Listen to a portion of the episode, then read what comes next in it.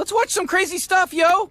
Yo, what is good, world? It's your boy, Calvin Leroy King, the third, back with another lower third, brought to you by none other than this, that, and the third, the lifestyle show that gives you life. Literally. Topping off our new news segment this week, y'all know there's still a whole war raging in Gaza, right? Now, I really don't watch the news like that for real, for real. Not unless I'm on it or something. But from what I'm hearing and seeing, Moss could care less about what's going on in the Israel Hamas conflict that's taking place in Lebanon. Now, clearly, I don't have all the facts. In fact, I don't have none of them.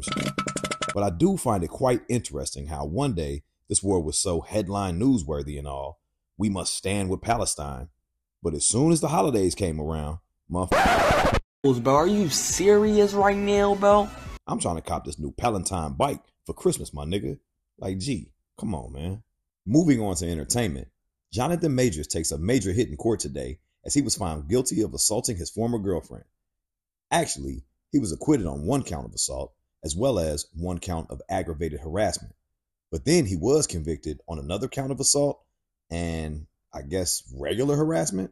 Anyway, while these convictions are merely misdemeanors or less in a court of law, usually resulting in just a slap on the wrist, the hit Buddy finna take to his wallet and in the court of public opinion is gonna hurt way worse at the end of the day. In fact, it's already starting to happen. Not only did Marvel drop him as a reoccurring villain in their MCU movies, and I'm talking about instantly, but most black women are also casting Johnny Boy out since this whole ordeal is a result of him dealing with a white woman. And I'm willing to bet that as a result of this verdict and the negative impact it'll undoubtedly have on his career, his relationship with Meagan Good is finna get mega bad. Quick, fast, and in a hurry. But hey, based on that video TMZ released that apparently helped the jury end up reaching a verdict, that nigga could possibly have a career in track. If not, maybe, just maybe, 50 Cent or even Tyler Perry could throw him some work. But if those ain't options either, then the only question for your boy is to be or not to be. And finally, in everyone's favorite topic on lower thirds, which is none other than relationships. Killer Cam finally got to meet his Nia Moore. Yep, that's right. Cam'ron and Nia Long recently met at a celebration in honor of Rich Paul, LeBron James' agent and business partner. Now, while the meeting may have seemed innocent enough, the way it was apparently set up is hella messy. Y'all remember a year or so ago when then Boston Celtics head coach Ime Udoka was caught around with subordinate female staff members and how that led to his firing and Nia Long dumping his Well, fast forward to a few weeks ago where Ime and none other than LeBron James got into a little back and forth as the Lakers were squaring off against the Houston Rockets, who Ime now serves as head coach for.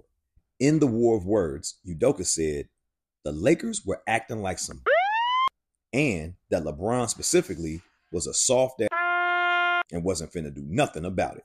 Spicy, right? Well, both player and coach were assessed a technical for their actions, and Ime was even kicked out of the game for the exchange. But that apparently wasn't enough for old LBJ. Nope, he felt the need to take things even further by inviting Killer Cam to Rich Paul's party where he knew Nia Long was finna be. Now, according to both Cam and Nia, their exchange was pleasant and very cordial.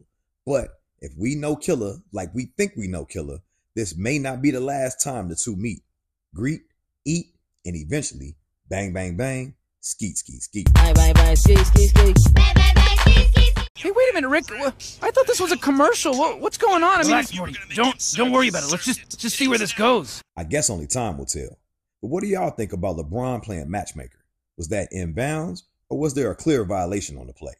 Tune in to this, that, and the third this week to hear our thoughts on the matter and for a chance to share yours. Well, I guess that about wraps us up for today's lower third, brought to you by this, that, and the third, the lifestyle show that gives you life. Literally, be sure to check us out whenever you're on your favorite social or streaming sites by searching this, that, and the third, with the third spelled I, I, I, like the Roman numeral three. Once again, it's been your boy, Calvin Leroy King, the third, and shout out to my co-hosts with the mostest, Miss Rici Pieci, the one and only. And we are the undisputed king and queen of Chicago podcast. Check us out.